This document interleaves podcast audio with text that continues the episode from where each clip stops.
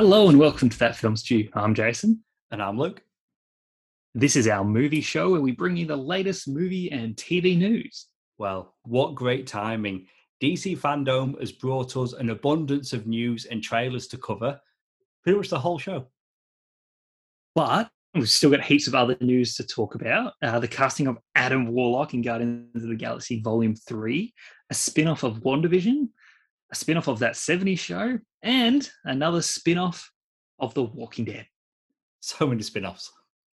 Heaps, heaps. But let's um let's start off with trailer talk because I know you want to get into all of the uh the DC fandomness of the episode, I guess. And then trailer talk, we'll kick it off with the DC fandom stuff. I'll let you lead. I'll let you lead with this. You asked me, am I actually going to watch DC fandom? Like watch it live? And no hesitation, yeah. I said no. I didn't plan on it. Here in Australia, it started at one in the morning, and before I knew what time it was, it was three thirty. I actually watched quite a bit of it, and then I felt like was it just I just can't go on. How long was the whole event? Was it like four hours, five hours? I'm not sure to be honest, because in that hour and a half, I seem to have watched a lot of what what they released. So I was, I don't know, maybe two, three, three hours. But again, I didn't plan on it, but there was just something about being there in the moment and just knowing that you're watching it live with the rest of the world. And then, of course, like minutes later, all the news outlets were posting trailers, posters, and news tidbits. But I was there in the moment. So it was good mm. fun. That's good. Just... I woke up this morning and um, you know, I was like, oh, that film stew has posted on their Facebook page. Uh, like and subscribe, everyone. Um, it's just all these trailers that you've been posting. It was, was like, it was a lot. Fantastic. And for, and for Sounds Like Comics, I was I was doing oh yes, double course, duty. But yes, I I did watch a lot of it, and the opening. You know, you got a couple of the presenters because like multiple people from across the world were presenting. You had like little different segments, and then they're like, "Hey, so let's cut to Dwayne Johnson." And he introduced a first look at Black Adam. Like if they say if they say like let's cut to it's like yes let's cut to this pre-produced filmed probably weeks ago bit of marketing. Don't spoil this for me. It was magical. It was very very well done. but we got to see what Dwayne Johnson would look like for the first time in the Black Adam costume. We got to see him use his powers. And it didn't really occur to me that we're going to get Black Adam in present day in this first movie. I thought this was going to be an origin story only of like him many years ago, first meeting the wizard, getting the powers. But yeah, I I thought this looked pretty cool. I was very pleased to see a bald Black Adam. Typically, whether it's you know animation comic books, the character does have hair, but I've seen Dwayne Johnson with a wig in another movie, that film being Hercules. I'm glad they're not doing that. I think it's almost like it's his it's almost like his signature look now, like his his clean shaven head. But and it also works for I think it works with his character to just it look does. like Dwayne Johnson. Like he doesn't need hair. He's all good. Um, this looks this looks pretty fun. Again, like, there's not you don't see too much. They're not showing a lot, but it's our first look. Um, and you, you might recall like how much of a good time I had with Shazam. Um, and obviously this this being what it is, like it kind of it kind of it feels like it's going to tap into that energy a little bit, but also have sort of go a little bit darker a bit darker like the DC universe is. Not crazy dark, but just that that sweet spot. just that sweet spot. Yeah, I mean, it does need to fit tonally to an extent, though. I mean, these are characters that at one time are going to go up against each other. Not a trailer or like first look, but we did see a behind the scenes clip of the new Shazam movie, and we got to see Lucy Liu and Helen Mirren in costume. That was that was pretty cool. Asher Angel, you know the young boy playing Billy Batson. You mean that young man? He's taller. like he's it's been a couple of years. It's what we talked about when that first Shazam movie came out. Like these kids are going to age quickly, Yeah. and it's and happening. like him, him especially, like him and that other, was it Mary? Was it, was Mary the the older girl? Mary Marvel, yeah, which was Yeah. two actresses in that first movie. They've changed that with the sequel. Because that that that teenage girl is now a fully fledged adult. Yeah, they almost. I feel like they almost could have done it with Asher Angel, but I guess they haven't. Um, what next? We've got. I'll The just let you do this. We've You want to do it? I'll just let you do it. First look at Andy Muschietti's Flash, and it features Supergirl, Batman, and two Ezra Millers. I mean, that didn't was another this. Ezra Miller. Yes. Yeah. Yeah, yeah. I didn't know this was going to be a Mm. thing. What the director was teasing online like the past month or so was just like a close up of the emblem on the superhero costume. And one of them was a Michael Keaton bat suit, but it had been sprayed or painted red with the Flash logo. Now we know it's a Barry from a different Earth, and they've put together a makeshift Flash costume for him. So you've got that bit in Michael Keaton's Batcave where you've got Supergirl and then two Ezra Millers, a new suit for the Flash. So they've not gone with the Zack Snyder design. But this, again, it was a teaser. They're still in production. You got the Mm. Danny Elfman music, the end of the trailer. Barry was just about to unveil the Batmobile. I thought this was good. It And was you could- good and you could tell you could tell it was that Batmobile. Just the shape of the cloth, like oh, gave me tingles. For it for a teaser that basically tells you nothing. I feel like this does tell you quite a bit. I mean, it sets up the premise, which, yeah, like you know, you, we're going to get like a flashpoint type sort of story. You know, the the the usual go-to flash story, Yes. which I is don't think I don't think they're doing Flashpoint though. I don't think that's what's happening. I think But they're We know- implying this. This teaser implied that he he goes back to the death of his mother, and like, I feel like that's what they're implying. no what okay maybe he this is in I- front of a house. what I'm getting from it. He's going to save this Earth because this Earth is the only one where his mum survives, and maybe that Earth is the Batman '89 Earth.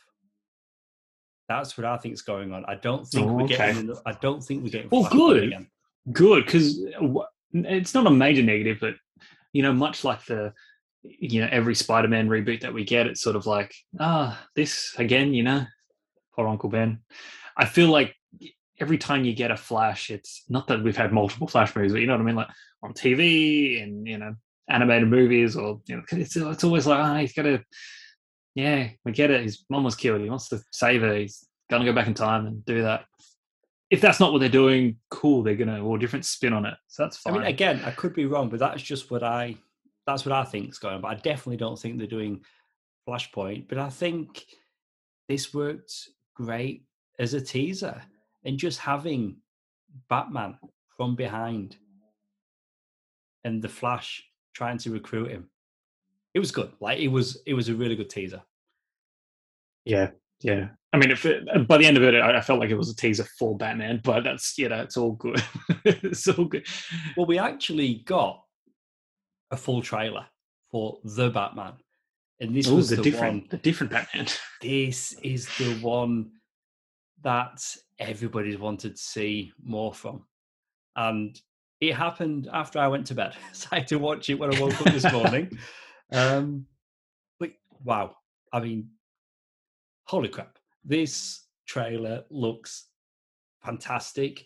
I'm really excited to see this Gotham that Matt Reeves has put together. So this is something that's not connected to any of the other movies. It's going to get TV spin-offs on HBO Max, but this is going to be on film its own thing and a young brutal Batman Robert Pattinson looks like Batman. He's got the he's got the jaw. He looks like Bruce Wayne. The shots of Selina Kyle, Alfred, Riddler Never seen Riddler like this before, but it's interesting. Penguin, wow, Penguin was fantastic. Colin Colin Farrell, unrecognizable. You'd need to know that I- I- him. I swear it's not him. It's it's somebody else. They're tricking us. It's You know- it's a trick. I showed it to my wife, and she's like, "Wow, it looks like they're giving away the whole movie." What I've heard is that the Penguin is only in it for a little bit, and if that's the case, Right, yeah. they really haven't given much away at all. And I really don't think they No, have. yeah. I don't I don't think they have. I think they've this trailer really sold the tone and the I guess more like the world, like the feel of this movie and what we're going to get, what type of Batman and what type of Gotham, and I guess what type of movie as well, because it's it, you know it's it's a Batman movie where you know his rogues are going to feature prominently, which you know they've they've either have they've either had just one villain or you know a couple villains, maybe three. This one seems to be like, hey, there's going to be heaps of faces, even if they only pop up for, you know, a few minutes here and there. But this is going to be a truly like Batman in the world of stuff. That's what they've sold. I don't think we've got because what's the story? Oh, we don't know. Yeah, we I have no idea. we really don't know. Like, But it was just great. Like Batman giving chase. Penguin thinks that he's got one over on him. The Batmobile comes crashing through out, the, out of the fire, flips the car. It, it just everything like because This is- like, it's- it's great. looks- It looks dark, gritty, but at the same time beautiful, beautifully shot. Like the framing and like and it at times a lot of it it's like you're looking at a comic panel it's just that bit where you've got batman and, and catwoman stood there it's picture perfect yeah, it uh, there's an aggression to this as well. You know, like when you get into the action shots, but then there's almost like a magic, sort of like an art piece when you do just get those more simpler, quieter little shots. And I really hope that all translates into the movie and it's not just a really well put together trailer. Like I hope that's what we get. i've got a lot of I wanna- in matt reeves Yeah. and and just everybody involved really and you, you've got that bit where batman actually looks like he's into it like when he's he's punching the guy you know he didn't yeah, do you know we, we don't know batman to be like that. So it's like uh, we know that this this is said to be year two of him being batman. So it's not quite an origin story but he's still very young in his career. So yeah he, he seemed to just let himself go a little bit in that moment. That bit where all the guys are shooting him it just wow i've watched it multiple times. It is a fantastic looking trailer and march cannot come quick enough yeah. I feel like we've waited so long, like to see, to see it's like like that is less than six months or six months away. That feels good. yeah that's That not feels good. not too far at all. It looks it looks so good. And do you know what? I can't I can't think of another comic book based movie that I could compare it to that we've got coming out. It looks like if you look at the market now, there's so many comic adaptations, yet the Batman just seems to stand On its own. else. On its, Yeah. yeah, stand on its own. I'm, I'm, wow, I'm really looking forward to it. I mean, The Flash, of course. We've got Ben Affleck coming back for that, Michael Keaton, all very exciting. But the Batman, that's what I'm most excited for. I think sometimes we get to a point where it's like, as much as we love our shared continuities and universes and all that kind of stuff, I think to just get something be its own thing and have some fresh creativity go into that standalone thing, I, I think there's an excitement there and there's something rejuvenating about that because it's not just like yeah, here's another installment in that. We're, you Yep. know, much the same, new, you know, of course we're excited, but this is like mm, brand new. This could go either way. And that's exciting yeah, in and I- itself. That's the rush. And it appeals to me in the same way, being a fellow fan, but to a broader audience as well. Oh, okay, so this is another one of those movies. So what do I need to see before this one? Nothing. Nothing. This is ground zero. This is number one. This is your entry point. Yeah, I'm very, very excited for the Batman. Tonal shift. Still being seen. The first teaser trailer for James Gunn's Peacemaker starring John Cena. just like Peacemaker in the Suicide Squad movie, this looks like a lot of fun. Fun is the key word. So the, much the best thing to, to describe this trailer. It just looks fun. Um, you know, does it look like the greatest thing that's probably coming out? Like, no, not really. But Oh, no, it looks no, fun. yes. It no, it looks looks- fun. It looks it fun. looks it like- looks enjoyable. Yes, looks entertaining. it know? looks like it's going to be exactly what they want it to be. Ex- yes, yeah. Yeah, I mean, just the bit where he's, you know, he's trying to, he's calling after his dad for his dad's attention because Eagle, Eagly, Eagle's cuddling him. Giving him a hug. Yeah. What a weird visual. I, It, it I really, it really is. And you know, we've talked about John Cena many times on the podcast. You know, you can do the action, you can do the comedy. So this this show's going to work, just like his character worked on on the big screen. We've got other characters as well. Vigilante, he's going to be in this show as well. It just it looks like a lot of fun. And I'm pretty sure. So there's going to be, I think it's eight episodes, and out of them, James Gunn's directed five of them, and he's wrote the whole season. So it's very much a James Gunn show. we're gonna it's gonna be it's gonna be fun That's again that's all i say it's gonna be fun again like uh, we're not getting too much there's a bit of a there's a bit of a story premise thing to it but they're not getting much detail in terms of that which is which is kind of cool i'll be i'll be honest i'm not expecting some sort of intricate thought-provoking kind of storytelling here i'm just expecting to be entertained and just go on a ride I mean, that's what this trailer was telling me. Looks like it's going to be a workplace comedy with guns and violence. That's what, and John Cena dancing in his tiny whities. That is what this this show is. Is that what we gonna want? be. Is that what we want? Well, it's what we're getting. it's in it's in the Yeah. trailer at DC fandom that we're talking about that scene in particular. so it's definitely That's what we're going to be getting. So overall, look, some some good new bits of um, material for the for the upcoming DC stuff. Um, but we'll we'll come back to all of the the DC fandom stuff when we get to the other parts of our show. But we've got a couple more trailers here. I, I guess I'll start taking the leads off here. Home Sweet Home Alone. We've got our first proper look, our first our first trailer for Home Sweet Home Alone. Um, this is of course the Disney Plus um, film that's coming up, which uh, the sixth installment in the in the franchise. I don't believe it. Um, Archie Yates, Ellie Kemper, Rob Delaney, and Aisling Bea. As you know, because I shared this with you before we hit record, I've waited until now to watch the trailer. I'd seen a clip on TV, but I've not actually watched the whole trailer. And some friends of mine were getting a bit bent out of shape over this. And I just made the comment, oh, look at us, uh, you know, grown ups complaining about a kids' movie. And I watched the trailer. Holy shit. It doesn't look good. it doesn't look good No, it doesn't. It doesn't. At all. The, I like the cast. We, we've got that Home Alone, Which is weird. Yeah. in the beginning, which is nice. It's it's familiar. A lot of the dialogue's familiar too. But this, this kid. I mean, Macaulay Culkin as Kevin McAllister. Was he ten or was he younger? well, he was. He was. The character was eight in the first movie. Okay, and he's smaller anyway. It's just with this kid, he's like he's ten. He looks a lot older than Macaulay Culkin did in that first movie. that I don't feel the same thing that I got. But then it's hard because I was, you know, I would have been six when Home Alone, the first one, came out.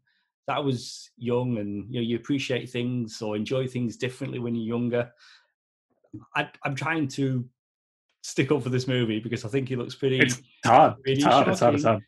maybe there's like- kids watching this trailer and like, wow, this Home Alone movie looks good. it we, I don't want to sit here and, and sound like an old man and be like, nah, you know, back in my day, like this was this was quality and this is trash. But you know, for the purpose of you know truly reviewing and providing my thoughts on this trailer, this looks trash. Like you, we can sit here and say like, oh look, it's not made for us; it's made for kids. Okay, fair enough. so was the first Home Alone.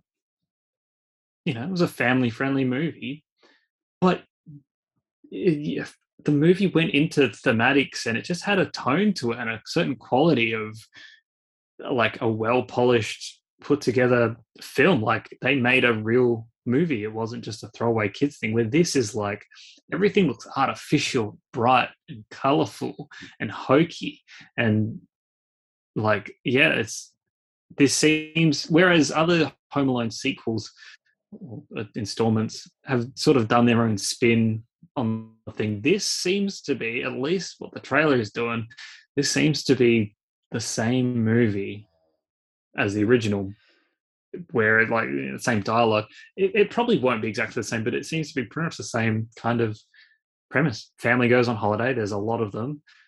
They get split up the kids left home alone like and then crooks try and break in. Yeah the, the trailer I mean, really makes you think of that first movie. It's like, and I'll, it's got to be and i'll tell you I'll, I'll tell you the uh, I, I sent you this link and i know you hadn't watched it yet but um there, there's the the side by side of this trailer to the original trailer for the first Home Alone film, beat for beat, it's the same trailer or the same bits of footage that they've got match the trailer. Check that. Check it out. I've sent that to you. Check it out. You have. I will. I will. Same. I will watch that. But again, it's the same trailer. going back to Archie Yates, see, he's playing a young kid named Max. He's ten years old. But for me, he looks older than that, maybe 11, 12. But basically, what I'm trying to say is the age that the character looks in this Home Alone movie. My parents weren't necessarily leaving me home alone to go on holiday, but I would be home alone. Yeah, without Just, much. Yeah, I mean, but the, but the for long is, periods of time as a concern, eh, but you could get away. And you know, like it was it was that different first, back then. But the point I'm that making, first movie set up this whole like a convoluted plot to have everything like the phones were down, you know, like the so all, yeah, the, all the neighbors were were gone on holiday. Like there was no way of getting contact. Now today's age, you know, there's Facebook, Instagram. That kids, I guarantee that kid has a phone. That kid has a phone. It would do. They can I'm make thinking, contact he's purposely choosing not to make contact. But what we're trying to say yeah. before, though, even now going back and watching Home Alone one, you look at that and you still see a little kid stuck at home. You feel for mm. him, like there's yeah. burglars, like you know. Whereas, I don't know. I think they've gone too old with the kid, to be honest. But it it might work out. It might work out. Mm. I, I, feel like that's a step down for this Archie, this Archie Yates. Like I mean, the only, I'll be honest, the only thing I know him from is is that Jojo Rabbit film, and you know he was phenomenal in that. And I just feel like yeah. this is a. It's weird. The cast in this is that's great. Like it's a there's a it's a good cast. Maybe you know I'm going to watch this. Oh, I'm going to watch it as well, and, and, maybe will, there might be we'll, a count of it. We'll review it. We'll talk about it. We'll we'll be able to have more of a more of an opinion. I can certainly one last Sorry, one last one last note though. One last note. Um, there's a there's a cop. There's a police officer character in this film. We've got Buzz McAllister returning. We knew we already knew the actor was returning, the same actor from the those first two original films. But I did not know. You know, there's a there's a, a shot of his badge that says McAllister. I did not know he was going to be playing the same character. Like, so this movie is in universe. What's going on there? Exactly. What's and, the and that's, deal? That's just there for us. Because we're like, oh, interesting. There's a connection mm. to that mm. thing that we liked. It's Disney Plus. I'll um, I'll I'll check it out. You know, you're mentioning Archie Yates going from Jojo Rabbit to this. I mean, check out the poster. He's on the poster. You mentioned the cast that's in this. I can completely see why this young actor would do this film. It makes sense for him. But he That's it true. looks yeah. it looks pretty terrible. it looks pretty terrible. but come November, I'm assuming the first weekend that it's out, we'll both watch it. Of course we will. Part of the problem. Home Sweet Home Alone. It looks terrible. All right, we've also got our next trailer, Scream. The Ghostface killer, oh, the Ghost Face killer is back in the first trailer for Scream, the 2022 movie that reunites original cast members or original stars and introduces some new characters as well. I've got to tell you, this trailer is exactly what I thought it would be. There was a scene with a, a young lady on the phone. There was a new set of teenage aged characters. And um, we've got Neve Campbell, Courteney Cox, and David Arquette, I Yep. believe. Is that his name? And they're back. That's this trailer. Could Yeah. have could have written those points down before we watched it. It sounds like you described as Scream Four. That's what they did there as well. But there was That's- you know you yeah. had a gap between because you got Scream One, Two, and Three fairly close together. You know what? I like those three films. You know, one and two obviously a lot stronger. First one being the strongest. Four, I thought was pretty decent. Now it just seems like there's been so They're doing four again. Yeah. in between. Yeah, they're doing four again. And I'll check it out. I'll watch it, but I know it's not going to be the Scream that I loved. And it's mm. just, it's the same actors. They're just all older. But it's a continuation. so I'm Why- more why- likely to watch it. Yeah, yeah. But I, I always I always come back to this when we get to the, I know I always mention it when we talk the Scream movies, but it's like, you know, the satire part of these movies, the the sending up the the horror movies and then sending up sequels and then the whole joke about like the trilogies of stuff. And then that fourth movie, the joke was, hey, like this is the Scream reboot. That's what we're doing here. What are they doing in this? And like, I, I don't, I don't know what the joke is, unless this ends up in this movie. There's a shared continuity, like a shared universe thing or something, and they're poking fun at that. I don't know. I don't know what is happening. so it might, if they are still. Well, they they might be done with like that. I hope, hopefully they're not, because I do, I do like that. Yeah. But, but I that's, don't yeah, nothing. I feel like these characters they just need to move away from that town. They just need to move. They just Just need a break. They've had a go hard live life. in France or something. Have all of them. I've had such a hard life, but I've got to be Well, honest think- though. I because they did do a, a TV series, MTV. It was Hmm. completely unrelated. They didn't even have the Ghostface killer until the final season, and I didn't get into that. This weekend, I tried watching the new. I know you did last summer TV series. Oh, how's that? Well, they put out the first, I think, three episodes on Prime, 50 minutes each. I got 10 minutes into the first episode, turned it off, and I thought, you know what? I'll just rewatch the movie at some point. there you go. So it's it's Scream TV again. It's just, Mm. I think those movies, you need to come to them at the right age, like teenagers in peril. I feel like as a, Yeah. as a guy in my 30s, I don't know. I, it's just, it's not, it's not the same. Whereas you can go back to say something you watched in the 90s, like the original I know you did last summer, and that's how old you were then. I don't know. I just, I couldn't connect with it. So I, You know, it's it yeah, one one weird thing about the the Scream franchise is that you know, like no, I mean, Elm Street, you got Freddy Krueger, um, Friday the Thirteenth. At least by the second one, you know, you've got you've got Jason, you've you've got Michael Myers in Halloween, except for the third movie. But my point being is like you've got this character that you know, like even if the continuity sucks a little bit, there's still you're with that same villain. There's that connection each time. Whereas in Scream, Ghostface is always someone else or multiple people. that's true. So it's it's there's a there's a pro and a con to that where it's like, well, at least there's always a murder mystery or like a well, th- th- there's a mystery to it every time. That's got something different. Well, At the same time, yeah. we're never there's never progression of that villain because it's always No, 'cause it's someone all new. often one and done. But in Yeah. in this trailer, Ghostface sounds like a fan of Sidney. Oh. Ah, we'll have to wait and see. And that's January Oh. that comes out. But you know what? That was that was pretty epic. But that's our trailer talk. Let's get into movie news. New concept art has been released for Batgirl, starring Leslie Grace. the film's directors have confirmed Batgirl will have her iconic red hair and cowl in the HBO Max movie. There's been different interpretations of the Batgirl costume. Some just wear like an eye mask, whereas they're going full cowl, which is pretty cool. And I have read something the directors have said Batman will apparently appear. They've not specified the actor, but the character of Batman at some point will appear.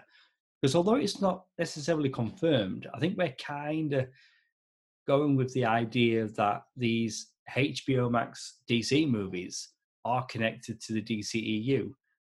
We're getting the same actress coming back for Black Canary from the Birds of Prey movie. Hmm. So I guess we're kind of thinking this Batgirl, so this Barbara Gordon would be the daughter of the J.K. Simmons Commissioner Gordon from the Justice League film. So that is a little bit of speculation, to be honest, but it's good to have confirmation on the costume, what it's actually going to look like, and the art they put out looked pretty cool. Yeah, like I, I couldn't get too much from the art. It just didn't paint too much of a picture. Bit of a pun there. Um, but I like the idea of having, because I mean, I guess the last time we had, is this correct? The last time we had a live action Batgirl was Batman and Robin. It was. Alicia she wore yeah, the cowl for maybe 60 seconds and then just yeah, one one very brief scene, and then they got yep, the- now. We got the silver ice costumes because why not? Mm, And sells more toys. And yeah, she just threw, threw the cowl away. So I'm glad that we're getting uh, a yeah, comic I like- cowl. I like that design. That and the red hair as well. Like why not? We've had blonde. It We've had blonde back here. Yeah, we have. And she was not Barbara Gordon. It sounds like they're going for the Burnside Batgirl costume, which was purple. And you would have seen that in the recent DC animated movies. You know, where they did Yeah, yeah. 52 continuity. I like the I like the purple, like the purple skirt and stuff. Yeah. Was it a skirt? It's not a skirt, but it, it is purple though. So it's purple, then it's got like a black cowl. That sounds like that's what they're what they're going for. All right, we got a first look at concept art for the live action Blue Beetle movie. This looks pretty zappy, pretty pretty bonkers. very comic accurate. It's the Jaime Reyes costume. So this is not the original Blue Beetle. I think it's even maybe the third Blue Beetle. But in the concept art, we do see the sign for Kord Industries. And Ted Kord was the second Blue Beetle and the one that people would know from like Justice League International in the 80s, one of the more famous Blue Beetles. But now this this looks pretty cool. And it's Miguel from Cobra Kai playing Blue Beetle. And he was there Mm. had a little segment for DC fandom.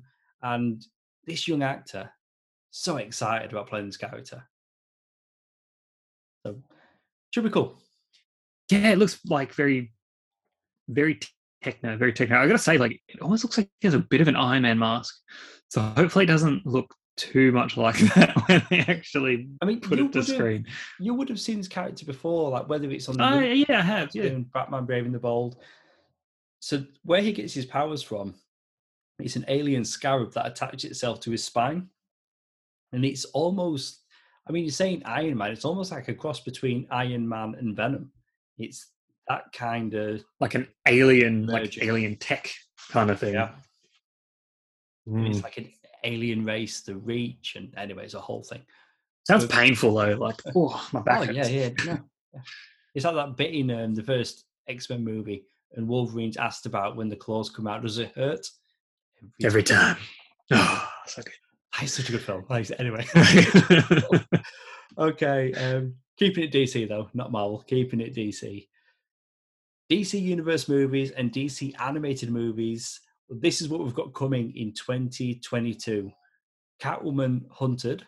We've talked about that on the podcast before. That's the animation or the animation styles anime.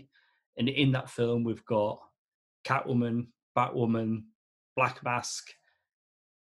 They put a trailer out as well. looks pretty cool. That one is the first one that we're going to get next year. I think it's like January, so we don't have to wait too long for that one. And then they kind of just reeled off like a couple of like a handful of movies that we're getting, but with no real context. Green Lantern, Beware My Powers. I think that could be based on the Geoff Johns run of Green Lantern comics. Battle of the Super Sons. That is Jon Kent Superboy and Damian Wayne Robin. And they've had a comic for a while. Jon Kent has recently been aged up in the comics, but there was a, a long running series of them as Super Sons. That, though, is said to be CG animated.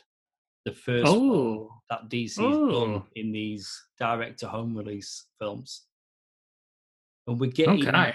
yeah, I know I'm not too sure about that. I like 2D. we'll, we'll have, Have to wait and see what it actually looks like. Then, like see. And DC Showcase Constantine, the House of Mystery.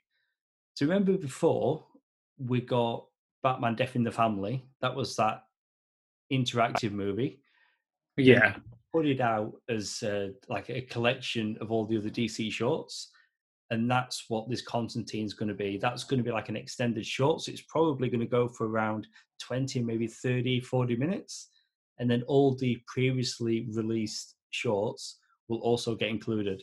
But once again, Matt Ryan is reprising his role as John Constantine just in time for him to leave Legends of Tomorrow as John Constantine and to, well, still be on the show, but he's going to be a different character. I've not started the next season yet. But there we go. More Matt Ryan as Constantine.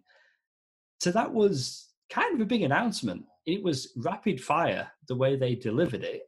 But looking online, it's certainly not getting as much coverage as a lot of the other things that we've talked about already. So I thought it very important because more than likely we're going to review all of them.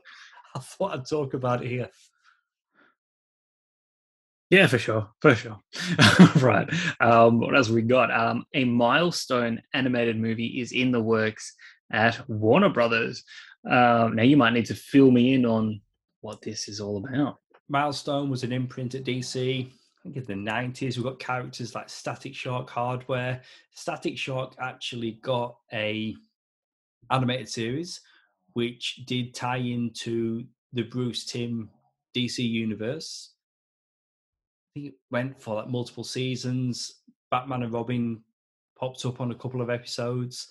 And at DC, they've recently started a big relaunch of Milestone, and it sounds like next year it's coming back in in a bigger way. They're even talking about doing like something in live action.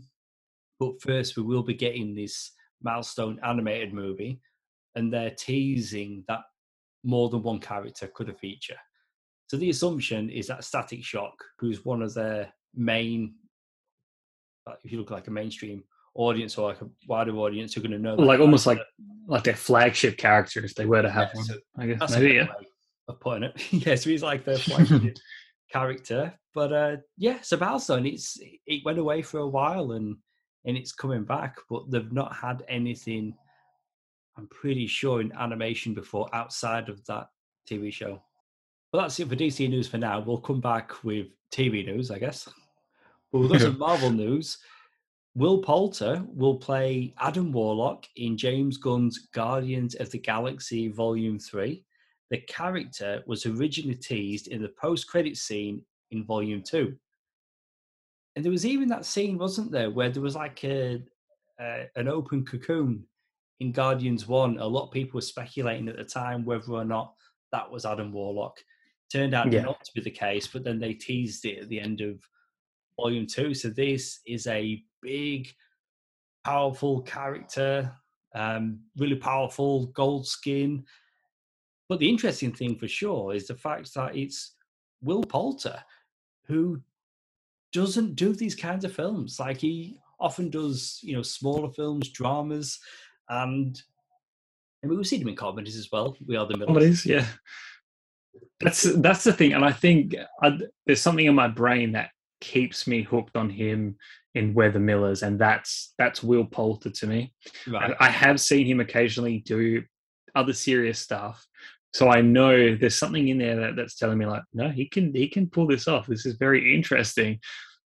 but I can't shake the the We're the Miller's character like that. Never kissed a girl kind of You know. I I Uh, recently watched that movie again, and so good. he's such a It's really, it's really good. It's really good. But he is a good actor, so I, I know he he's his look has. I've- I looked up sort of what he looks like now, kind of thing. He's changed a bit. He's, you know, he's. I mean, he's still Will Poulter.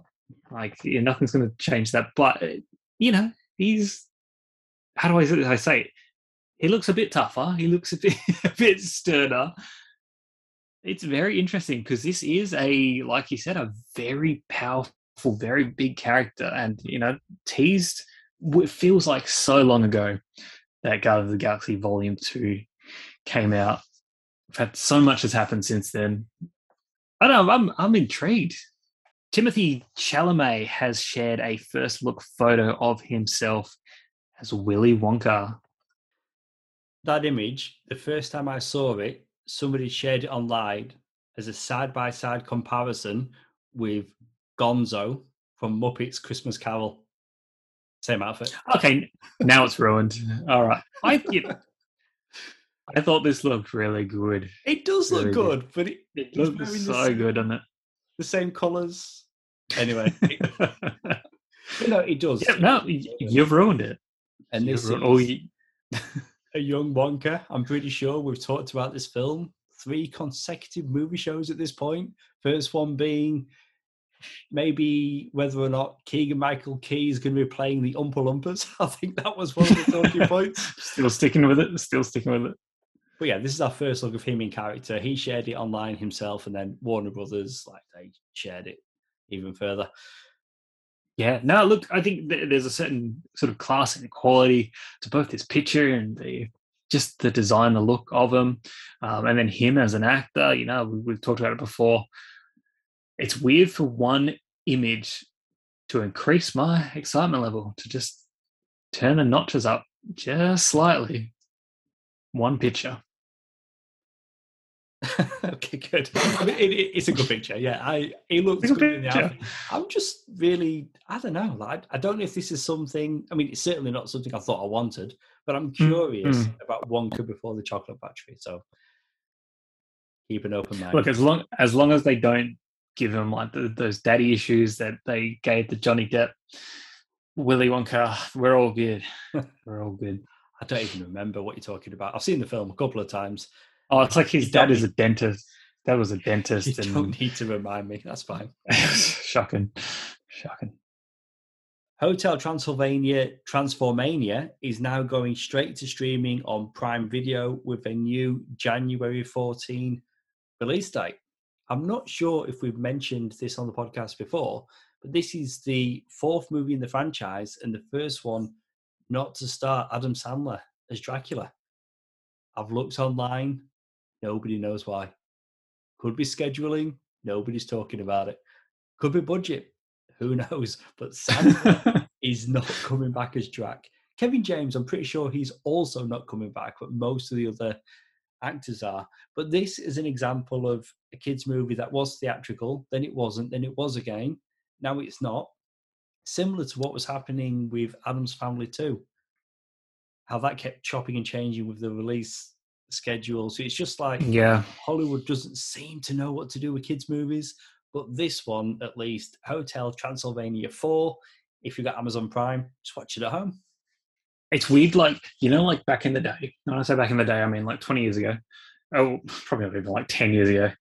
When, especially when it came to like kids' movies, whether they were Disney or whatever, yeah, you'd get like your theatrical first film. You know, high praise, everyone loves it, did well. But rather than greenlight a sequel for theaters, it was ah, let's save on the budget, save on the animation a little bit. You know, release a home direct to home video sort of film and that's what you'd get a lesser quality sequel film i feel like by the time you get to a fourth movie in an animated franchise that's probably where you're headed so one part of me is like yeah that's why they'd throw it on this but the fact is like they've still got some returning voices i don't know in uh, this day and age the fact it's going to streaming doesn't necessarily mean the quality is low, but I can't help but feel like they don't. This is, a throwaway movie. Oh no, like, I, "Eh, I no, I think this is still COVID nineteen related. Just like what was going on with Addams Family. That's I'm pretty sure that's what's happening.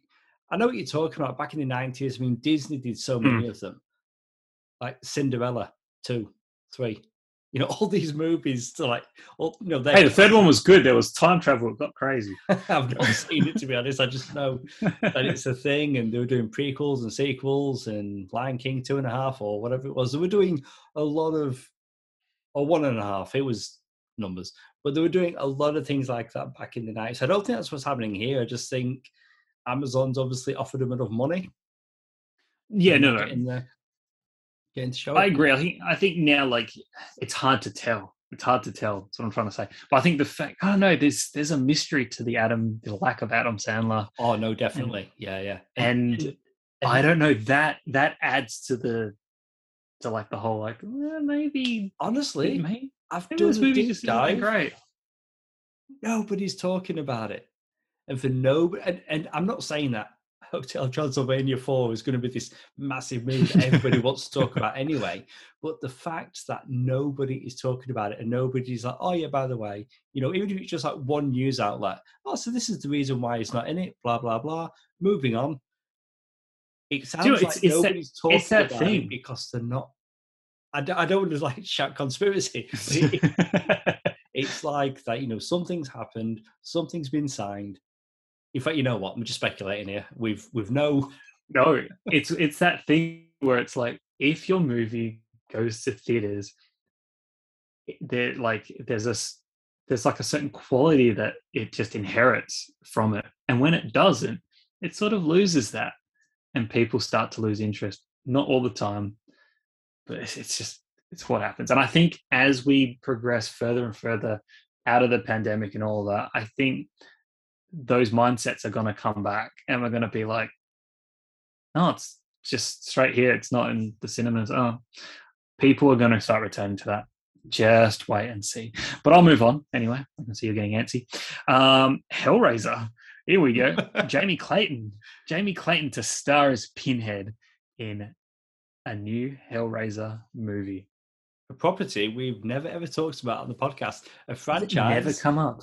that i'm not a fan of i don't watch Me- me neither. hell out. i just stay away from it not Yeah. for me not for me but it's a thing that's happening new Yeah, there's the Pinhead guy. There's the weird cubey thing. Yeah, you know, it's what ifs. It, it's not a. It's it's not up there of horror franchises that I'm super into. i just creeps me the hell out i think as as a horror movie it's too effective i just don't like it too scary It's too effective. I just, I- it's just, I don't know the everything about it. Because what are they called?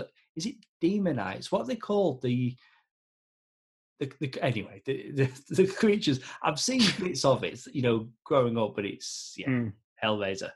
Always stayed away from it. But there's a new one coming out. Maybe it could be worth checking out. All right. Um, well, that's it for the the movie news. Let's jump straight into TV news, and yeah, start us off with more DC fandom stuff. Breaking news: Grant Gustin's The Flash is finally getting his iconic gold boots. This is big news. Yes, we're talking shoes on a movie and TV podcast, but these No, when you have spoke about these boots before, and I don't know if it was it must have been one of the animated movies or maybe something on your wish list for for season what is this season eight. You've talked about this before. because do you know what? It's iconic. It is iconic. Like it's it, it's there. Like it's the costume. Like the Flash, he wears the red costume, and he has yellow boots. And it's been interesting watching the the development of the different Flash costumes over the years. Like if you go back to the first season of the Flash, he wore red leather, and they've changed it over the years. And it's like they've gradually getting so close to the comic page, like with each season, and then now with the iconic gold boots, they've finally got a great looking Flash costume. So yeah, it's certainly just in time. worth talking about it. I mean, we don't know if this is the final season or not. Oh, I thought it was. thought it no, was. no, no. It's it's. I mean, we could get a 9, 10, Who knows? Supergirl is the only one that's finishing at the moment. But there we go. That's the whole story. I was literally looking. I was looking around my room just now for like some sort of flash point of reference. I just realized there is a flash behind you, and those shiny red bit, mate. And there's No, one here. there's one. There's one right behind you. I don't need that one. For you guys listening, he's, Yeah. Luke is holding up. He has multiple flash figures in his little office that he's got. I do, and I'm now just picking up a season one flash from the show. Red. Boots. Oh, Boots. red boots. There it There is. we go. There it is. There's a bit of gold on it though. Yeah, but it's not enough. So after all these years, they're finally going full comic accurate. Like he's got the gold wings on his helmet, and yeah, good times. All happening. All right, Doom Patrol. Speaking of good times. Speaking of good times, Doom Patrol has been renewed for a fourth season. I've yet to start season three, but it is a show that I enjoy. So it's good to hear that we're going to be getting more Doom Patrol. Are you watching Doom Patrol? I gotta tell you, nah. Okay, it's on binge. I watched I watched half of the first season. I will go back to it. It's one of those ones where it's like I didn't stop for any particular reason. It didn't it didn't super duper hook me though, so I I didn't have that drive to continue. But I I see the quality and the I see the appeal. I don't know. Doesn't hasn't done anything for me yet, but I'll go back to it. It's like me and the boys, but since we last spoke, since the last movie show, I have actually finished season two, so I'm ready now Finally. for the third season. Oh, speaking of renewals, actually, Titans has been renewed also for a fourth season. Are they on par with seasons? Or a, Yes, yeah. yeah? If you think back, Did Titans have a bit of a delay? Yeah, they did actually. And with Yeah. Titans, so they had that crossover, didn't it? The first season of the Titans crossed over with Doom Patrol, or Doom Patrol first appeared on Titans. They had like a almost Then- like a backdoor pilot. Yeah, but then they recast most of the actors, almost all of them. Or like I think one or two they kept. Cool. But Titan seems to be again. I'm not caught up completely. I think I'm still on like season two. Um, that, Honestly, from what I've seen, still- it, it looks pretty bright and bonkers and crazy. looks like they're going all out. Still waiting for Titans. Here in Australia, we get it on Netflix. They've only got the first two seasons. Netflix needs Hmm. to sort that out.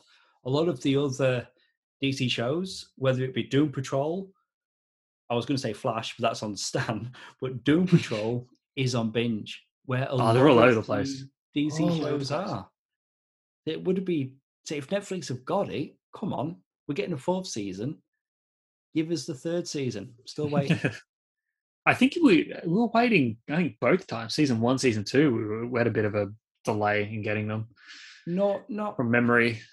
It was a delay in the US as well. It was a, a delay in general. Like there was a, a Oh, okay. gap between seasons one and two. But it, No, I just remember. I just remember season two had come out for the longest time, and I was like, "Oh, wait for Netflix. Wait for Netflix." You know, wanted to watch it the correct way. I don't know. Pennyworth will join fellow DC shows on HBO Max for season three. I st- I, I'm still on season two.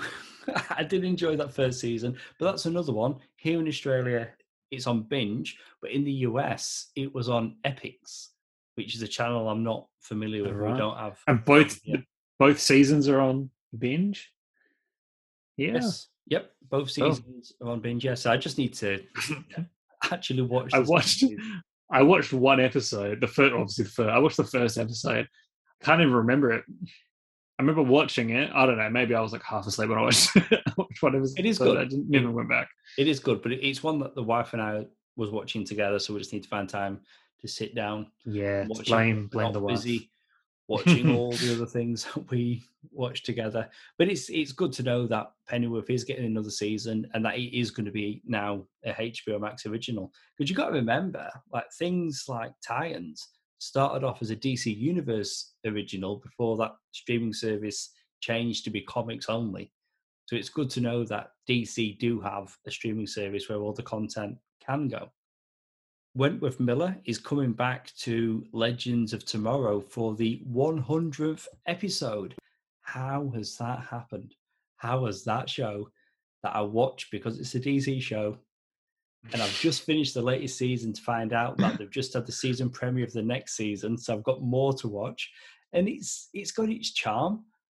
But hundred episodes, wow. seasons are quite short as well, so it's like what season are they on to get to hundred? Like season seven, uh, seven or eight? Yeah, they maybe Jeez, seven. Yeah, I yeah. think season seven. Yeah, they they are up there. But for episode one hundred, as well as Wentworth Miller, a lot of the actors from previous seasons are coming back in like a big celebration. So you're going to get Firestorm, Hawkman back again for the first time in however many seasons. But it really is a bonkers show. Like it's Remember Heatwave? Mm. He's now a parent and he gave birth to these aliens that were Okay, in- oh right, okay. it's that's where we're at. Anyway. the show wasn't bonkers enough with all its time travel hijinks oh, and stuff. Well, okay, yeah, all right. Yeah, it's really sure, more, a lot more over the top than it used to be.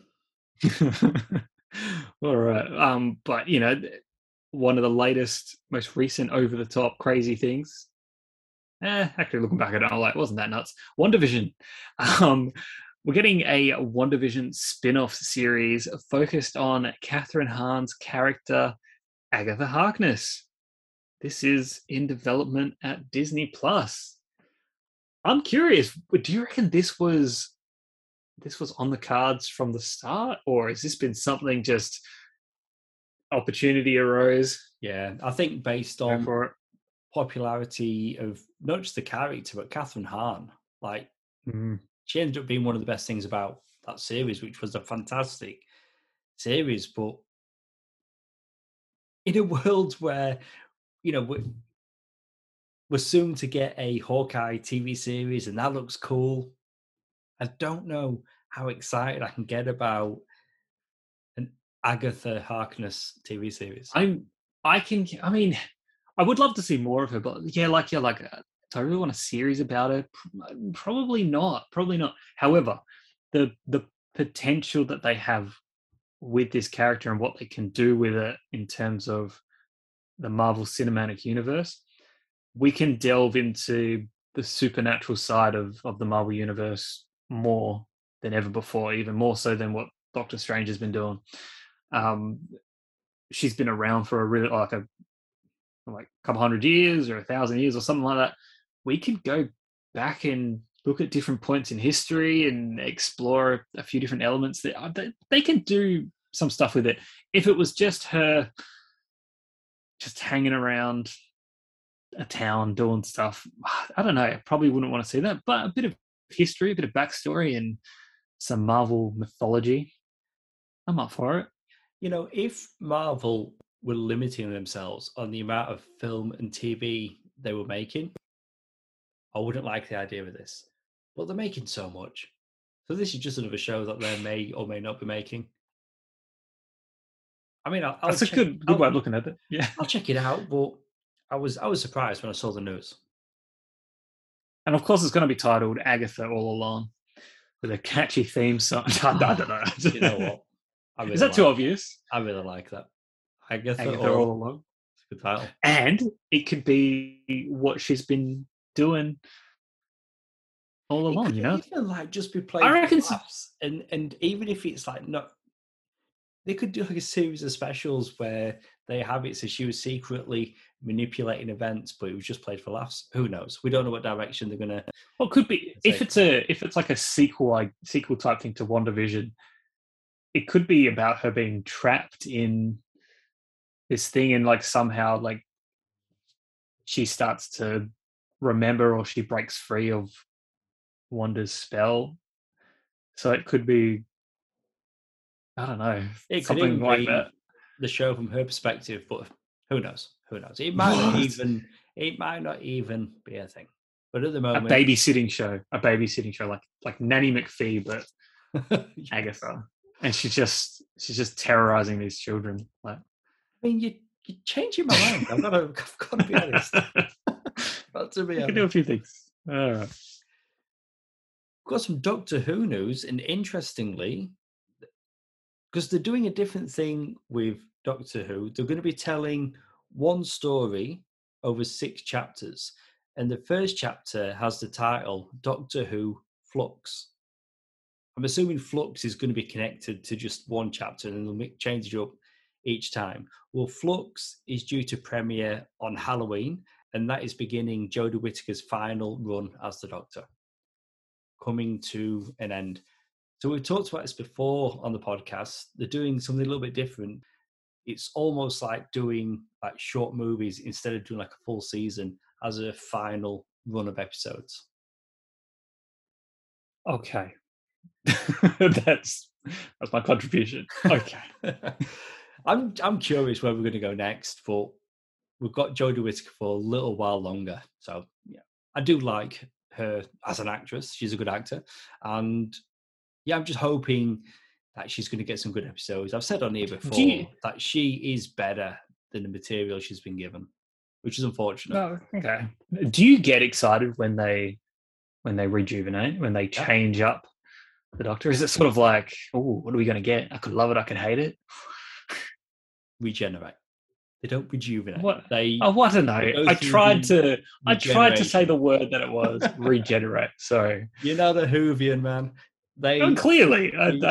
They regenerate. I, well, you know what? It's a thing. It, it's it's a big thing. And you know, Doctor Who's been back since 2005 when we got Chris Eccleston, and yeah, it is. It's it's it's interesting because it's a different actor, but it's the Doctor is always the Doctor, but has lived many lives, and when you get a different actor, it's it's almost like when David Tennant came to the end of his run and he said the line, I don't want to, it's, it's been a while, so I'm paraphrasing, but he said something on the lines of, I'm not, I don't want to go or I'm not ready to go. Because although he does regenerate and the doctor continues, he has a different appearance. Even inside, he changes. Like he's not, he's not the same, exact same person. So it's not like you, but you suddenly just look different. Like everything about you just changes. I mean, he's still the quirky doctor, but something doesn't stick around. Anyway, it's yeah, so I do. It's exciting times. okay. I successfully made that story go longer than um than uh, yep, cool. Star Trek uh, Prodigy has confirmed more voice cast for its upcoming season, including Robert Beltran, who will reprise his role as Chakotay. Chakotay. Yes, Chakotay. You didn't watch Star Trek. did you? Not a, you know what? A few a few episodes I I watched with my dad. He's Um, the character that has the tattoo above the eye, oh right, the sure. commander. Sure. Star Trek Prodigy premieres on October 29 with a one hour episode exclusively on Paramount Plus. What are you going to do? Well, it's been mentioned on the podcast that you do have Paramount Plus, and I've said I'm waiting for the right time to do the seven day trial. Ooh, This Sure. Is. This is it. It's going to be, you know, episodes released weekly, but at least for this one hour episode, I'll trial Paramount Plus. sure. And then check out Rugrats while, while you're at it. I might check out that Kate Beckinsale show that's on there. What's that? There's, I saw a poster for it, and if it had not said Kate Beckinsale's name on the poster, I would not have recognised that photoshopped face as being Kate Beckinsale, almost unrecognisable. I don't know what you're talking about, but I Paramount will, Plus guy. I just thought that you'd know, but okay. I'm just I'm opening the app now to check out what's on there. I don't know. Move on. Move I'll on. talk to you about it later. Masters of the Universe Revelation Part 2 premieres November 23rd on Netflix. This is what we've been waiting for. The show where Kevin Smith is showrunner. We always knew it was going to get released in two parts, but we'd not known until now when that second part is actually going to air.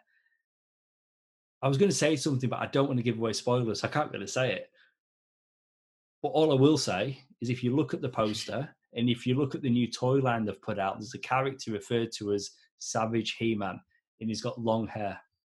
I don't want to give no spoilers if people have not Oh, seen dangerous, part one of dangerous, the show. dangerous. Although I'm sure if they're listening to this, they'd have seen it by now. But just in case. Just in case. A 90s set spin off of that 70s show is in the works at Netflix. That 90s show will follow Leia Forman as she visits her grandparents. Who are her grandparents, you might ask? Kurtwood Smith and Debra Jo Rupp are set to return as Kitty and Red, with other 70s show cast members also expected to be back. So this character, obviously a new character, um, she's going to be the daughter of um, Donna and Eric. I almost forgot his name. Well Eric done. Forman. And I did. Jeez. I did. You know, back when this show was coming out, loved it. Absolutely loved this show. Yeah. It wasn't until years later that I found out that they actually tried to do a spin off. That Then, 80s show. yeah, yeah, which wasn't successful, but they didn't I don't think have it, it any original cast coming back. Yeah, it's hard to do a spin off when it's, it's sort of a standalone spin off, isn't it? It's just Yeah, sort so of it's the same just using the premise. brand. So from that 70 show, that 80 show, they clearly thought that would be enough. Whereas, you know, this is a show where it very much is set in that world. And it would be pretty cool if they get characters coming back. But the earlier seasons for me were the better ones. You know, I don't think I stuck around Uh, for all of the later seasons, to be honest, or the later I- episodes. I'm a big fan of the show. I've got them all on uh, all on DVD, and yeah, you're right. Look, the later seasons did, did drop in quality, but you know there was some redeeming. I think the fact that you know both Ashton Kutcher and um, oh God, who played Topher Grace? Not giving him a good run. Um, the fact that they both left in like uh, over the last few seasons sort of hurt the show a bit. Um, but you know, there, there's some fun stuff like uh, other characters sort of get more prominent roles, and Yeah. there's some good there's some good stuff. But yeah, it's still good. drop. And, and I don't watch it now, but I'm confident if I was to watch an episode, I'd enjoy it and find it funny. Like no doubt. Do you know what? The, there, there's some they're doing reruns like just on like on TV, you know, free to air commercial television, and sometimes I just can't be bothered flicking through Netflix or whatever, so I just put on TV and like it, it's on, and I'm like, just check out a random episode every uh, now and then. I'm like, it's it's funny, it's still good. So I'm I'm actually excited to see you know Red and Kitty return, and anyone else that's going to come along for the ride. Very excited. I'll check it out. You know, Mm. Netflix. I've been saying for a while, you know, there are so many shows that get like these revival shows. And to me, I'm like, this is kind of like a revival show. Um, but a lot of the a lot of the revival rebooted shows, I'm like, oh, they aren't really ones that I've I've watched. The closest I'm getting is this Dexter show, and I, that's because I've had to I've actually had to sit down and watch all of Dexter, but now I'm pumped for it. But I haven't had one of these, and I feel like this is this is one that I can enjoy. Because I'm like, yeah, yes, I, I've I've done the prerequisite work. Like This is- um, Fuller House. I never watched Full House. I've Yeah. never seen an episode of it, so that that meant nothing to me. I I had, but didn't care. I, ju- I just never never seen it. Sabrina Spellman is heading to Riverdale. Kiernan Shipka will reprise her role as the teenage witch in the upcoming sixth season of the CW series. Chilling Adventures of Sabrina is a show that came to an end. There'd been talks of maybe having a crossover with Riverdale over the years, but now it's actually going to happen. Yeah, it's interesting because they were. I think it was. I think they planned to do it. I think in the like the following season of the Chilling Adventures, but I guess uh, you know with it being sort of wrapped up, they were like, oh, we're not going to get a chance to do it. Very cool that they managed to sort of still make it happen, and it could be fun. I mean, it's completely. I mean, the the Riverdale show wasn't for me. I kind of gave up on the Sabrina show. But do you know what? Yeah, me too. I watched the first season or the first part of Sabrina. How interesting. How just very interesting that suddenly there's going to be this supernatural witch character in this teen drama show. Sure. The first episode of Riverdale I watched was the pilot, and the second will be this crossover. That's as far as you got. I think I gave it like five or six episodes. I did one. And do you know what? It was well put together. You know, it was fine. It was perfectly fine. There was nothing wrong with it.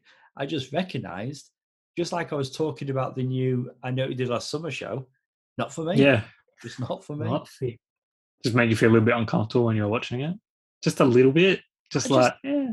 You know, when you're watching it, and I, I was more connecting with Luke Perry, the dad, than I was Archie Andrews. hey, if there's good quality parent characters, then it's like, hey, that's how you get that's how you get us on board. Maybe that'll be my experience with that 70s show. I'll just I'll just see myself in red. Yes. Or like he'll be like a 70 year old man now, 80 years old or something. I don't know. Still though. See myself in the parental figure. What we'll, we'll enjoy the 90s stuff. That's what we're going to get of that. That's what we're going to get. All right. The Haunting of Hill House creator Mike Flanagan is bringing fresh horror to Netflix. The Fall of the House of Usher will be a new limited series based on multiple Edgar Allan Poe works. So nothing to do with Usher, the R&B artist. No, no, different Usher. Mike Flanagan, Different Usher. horror, Netflix. I'm there for it. Hill House, phenomenal. Bly Manor, bit of a letdown, but at its moments. I've only just started Midnight Mass because the wife and I. I have decided not yet. We'll How's that going for you? We'll be trying to find the right time to sit down and watch it. We did two episodes back to back. I think there's only like seven or eight in a season. It's quite short. Um, oh, right. fantastic, absolutely fantastic. Hour long episodes, and it's very cinematic. Like it's it's so well made, and a bit of a slow burn, but that's okay. And I don't feel like that's a spoiler. And um, yeah, but a lot of the cast, Hill House. So it, it almost feels like it could be the third season of Hill House in an anthology series, but that's okay. But it's good. It is de- definitely worth watching. Maybe he just didn't want to tie himself down to the like the haunting of branding, and he's like, "Look, I'm just gonna, I'm, I'm gonna do the same thing I was, I was already doing." I don't buy it though just- because it's it's another horror TV series or limited Mm. event. It's on Netflix, and not this show, but Midnight Mass. He's brought a lot of those original cast members back. no, that's what I'm saying. I'm like, he's literally doing the anthology thing, Yeah, He is, but, but it's like he's he's just like, I'm just quietly dropping the haunting of brand without telling anyone. maybe if that second season or or if Bly Manor Yeah, was better or you know better received as well. Anyway, Midnight Mass. I, I'm, to prove I'm me in. wrong, I'm all in. what needs to happen is that there has to be a third season of the haunting of and then i'll be like well honestly would not surprise me. So you know, he's adapting Edgar Allan Poe, but those same actors popping up. See it now. Yeah. It's going to happen. It will happen, and that's okay. That's okay if he wants to surround himself with the same actors. They're good. It just Yeah. feels like it's all of a piece, but he's kind of saying it's not. But that's okay. The Walking Dead will live on in an anthology form ah. as AMC has given a series green light to Tales of the Walking Dead. i want to tell you something i want to tell you something. When i read when i read about this news i turned to my wife and i said hey they're doing another doing another walking dead spin-off and she just looked at me and was just like why? She just she why? Well there's so many but at least at least this is something a little bit different. It's not just like hey it's the same thing but somewhere else. It's It's- standalone episodes about characters we've seen already and new characters characters from the past i don't know See, it had The Walking Dead, Fear the Walking Dead. It was a prequel, then caught up.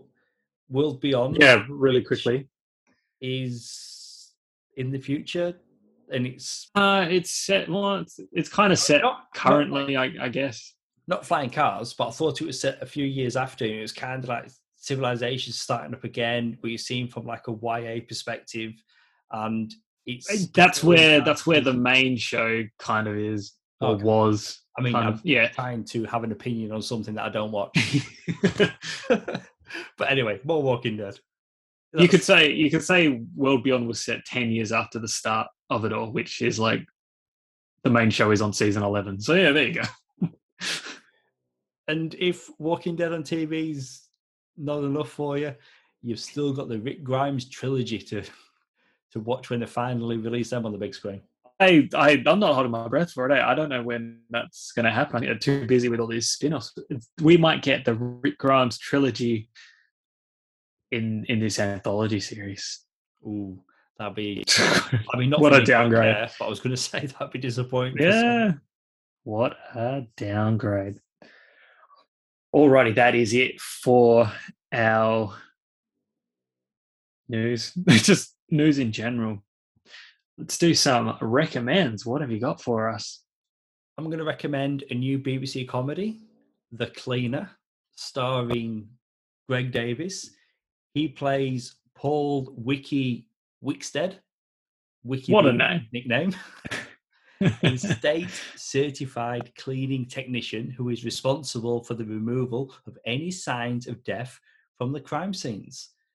There's been a horrific crime. The show starts with him arriving. He's cleaning wherever the crime occurred. And then each episode is a different guest star.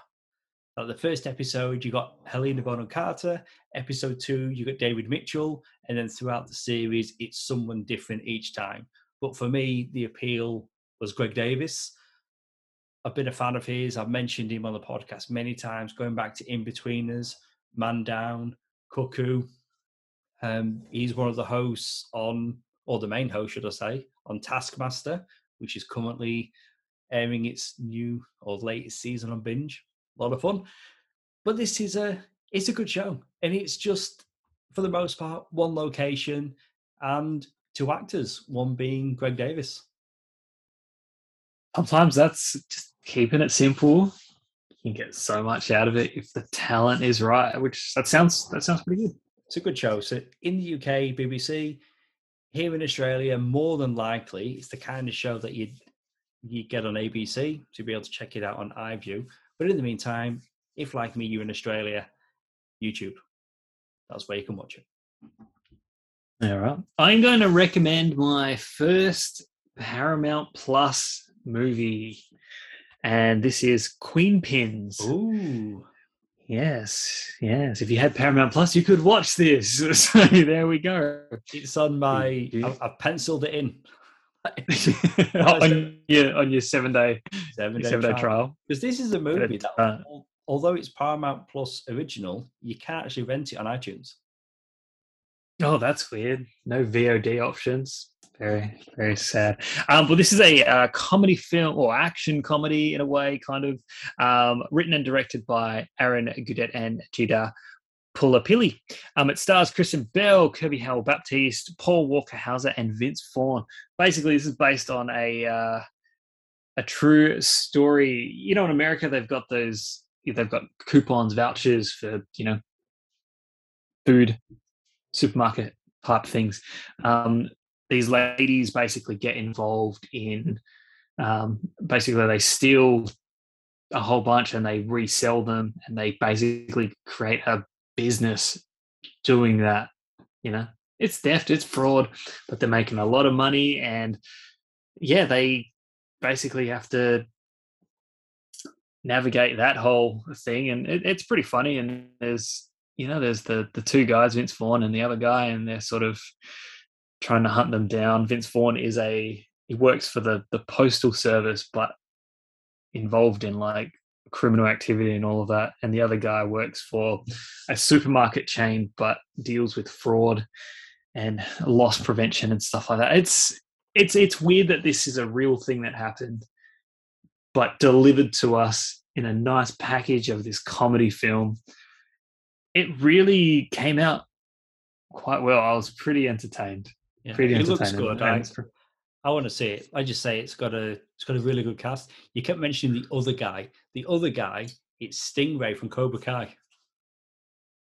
That's who he is. You know what? I recognized him from that um yeah da, Like that Clint Eastwood uh. Clint Eastwood movie, Yeah. yeah, with the uh, the bomb, the nail bomb thing.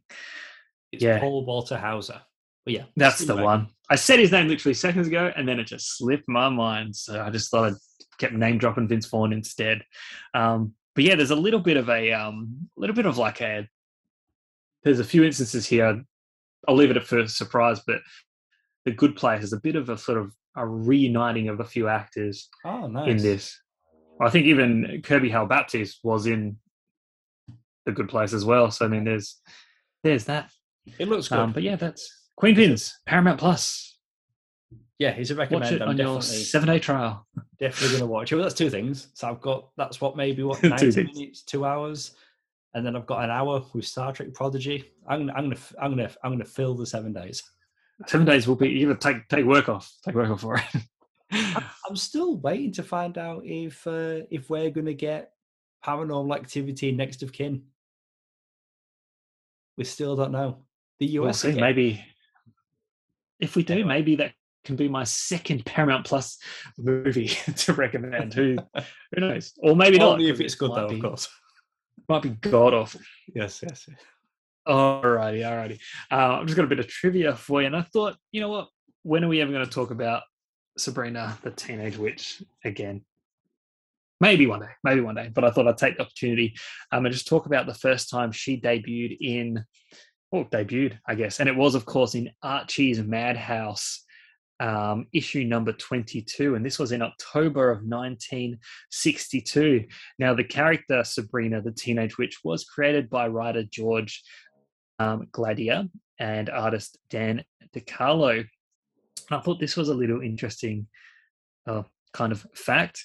Um, George Gladir said that he named Sabrina after, where was it? Um, named after a woman he recalled from his junior high school days who was very active in school affairs. Cool.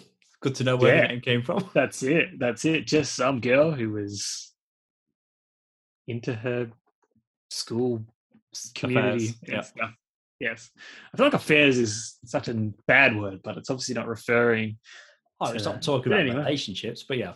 No, yeah. You know what I'm talking about. It's all good. But yeah, I just thought, I feel like people would often wonder, like, Sabrina connecting with Archie, what's the deal there? Like, why is that happening? And I was like, it's where she started. You know? That part of the Greendale, trivia Riverdale. Yeah. is a lot stronger than where you ended. But yes, good mm. good trivia. Thought The I'd bring it back. I connection is more interesting than where the name came from. Well, maybe that's just me. Who knows? Yeah, whatever. Anyway, that's it for our movie show. Please go subscribe and download this podcast on SoundCloud and Apple Podcasts, and please leave us a review. It helps listeners just like you find the podcast. We're on social media. You can find us on Facebook, Twitter, and Instagram as That Film Stew Podcast. And all our episodes can be found on our website, thatfilmstewpodcast.com. If you missed it, be sure to check out our recent review of Injustice. And stay tuned for our upcoming review of Halloween Kills. You've been listening to Jason and Luke, the guys from that film stew. See you soon.